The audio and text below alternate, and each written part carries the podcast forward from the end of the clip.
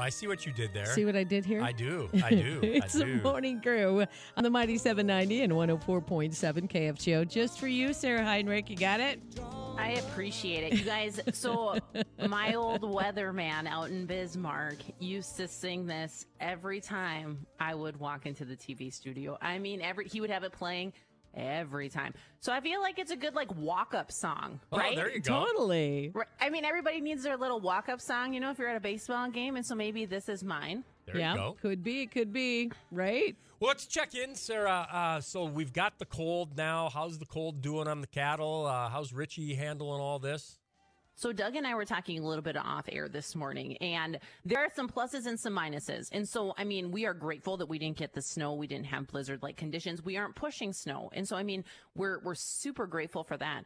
That being said, I mean, for any rancher out there, you know what the cold does. And so, I mean, it's hard to keep those waters open. It's hard to keep cattle up at the bunks and eating because clearly they want to just stand in the corner and protect themselves from the wind. And so you're dealing with that. You're trying to keep bedding down. And so fortunately, you know, we were far enough west that we didn't deal with the blizzard like conditions. Um, but the cold in itself just makes everything really, really hard. And so, you know, to put it in perspective, we had uh, like a water freeze like three times throughout the day. So, you know, we, we would open it in the morning for the bulls to drink, open it in the afternoon for the bulls to drink, open it in the evening for the bulls to drink. And so, about as fast as we could open it, it was freezing shut. Ooh, that's not good. Not good. No, it's not fun to play in water when it's, you know, feels like 50 below. Mm-hmm. Definitely. The only the only thing I can I, I could maybe give just a, a- a shimmer or a glimmer is that you don't have like what you had last year. Absolutely. You know, mountains of snow, so you have to clean Mm-hmm. out along the you know along the fences along the corrals because otherwise they'd just be walking over the top of the corral. So you, I mean, at least it doesn't have the snow if that means anything. Absolutely. And so like this year I feel like isn't even comparable to what we experienced last year, right? And you're right, Doug. And so and the other thing I was thinking about with the amount of wind that we have had and are continuing to have, you know, and for another couple days here. Could you imagine if we had the snow that we had last year on the ground? I mean, I feel Oh. like it would be like a, a six day blizzard. Oh man, yeah, Yeah. no. And so, I mean, I'm grateful that we don't have the snow. The cold is hard to deal with, just in the fact that it's hard to keep machinery running, it's hard to keep waters open, and it's hard to keep cattle warm. Um, but it's, we're far more manageable position than what we were in last year at this time. Well, I know a lot of people when the uh, things start to get cold, a lot of people are like, "That's it. I need a break. We're getting out of here. Let's track uh, tra- talk. Excuse me, if I can. Uh, some travel news and some consumer news when it comes to traveling this year. How where are we looking for prices and things like that? Okay, so this article I have a little bit of problem with and I have a little bit of a struggle with. And so I checked in to some airline prices. And granted, this was during the peak travel season. And so, anywho, let's just say we wanted to go to a cattle show in Oklahoma. Okay. Okay. And so it was over January 1st. Right. That is a extremely busy travel time. We know everybody's coming home from the holidays and, you know, their week long Christmas breaks and whatnot. So in, uh, for us to get from North Dakota to Oklahoma, I would say averaged anywhere from $875 a person to $1,200 a person. Why does it always seem you're not going far and it's more expensive? I know, agreed. And so, anywho, I went back and I typed in Oklahoma again. Okay. just because I was like today, this morning, just moments ago, I typed in Oklahoma again and looked at going um, at the beginning of February. I figured that would take me away from the peak season.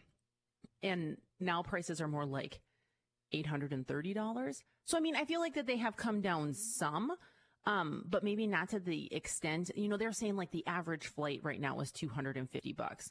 I do think that if you live on some of those, you know, I mean, if you can fly into, or excuse me, if you can drive to Minneapolis, you're probably gonna, you know, get a cheaper deal because you're flying out of a major airline.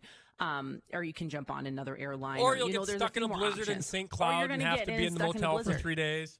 Exactly. I am not one of those people who's going to travel to MSP. Okay, so I am going to fly locally. That is how I roll. And Medina so, you know- International Airport. Right. Or maybe, you know, maybe that average price is based on if you're flying out of Georgia, you know, or something like the Atlanta airport or something to that standpoint, like a larger airport. Mm-hmm. Um, but I haven't seen like those huge drastic drops.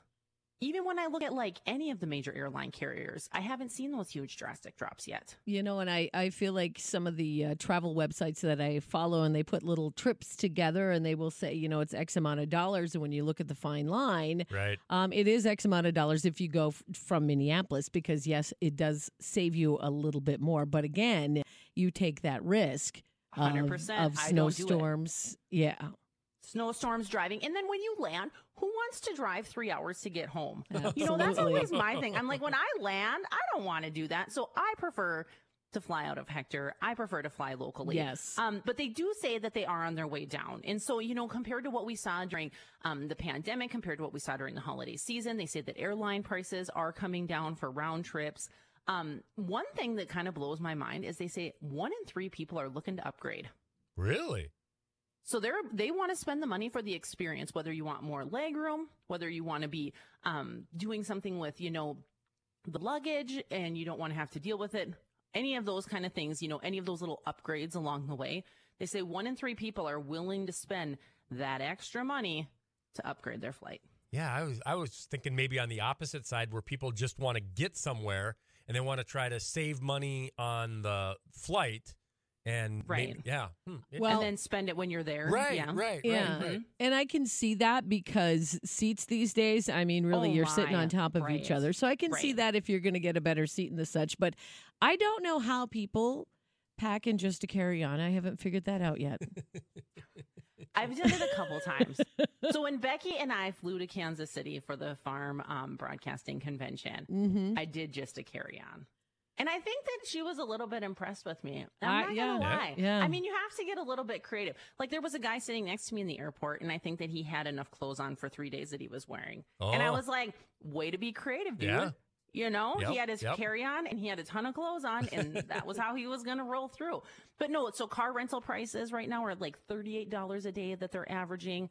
Hotels on average are averaging like $214 a night, which I don't think is all that bad.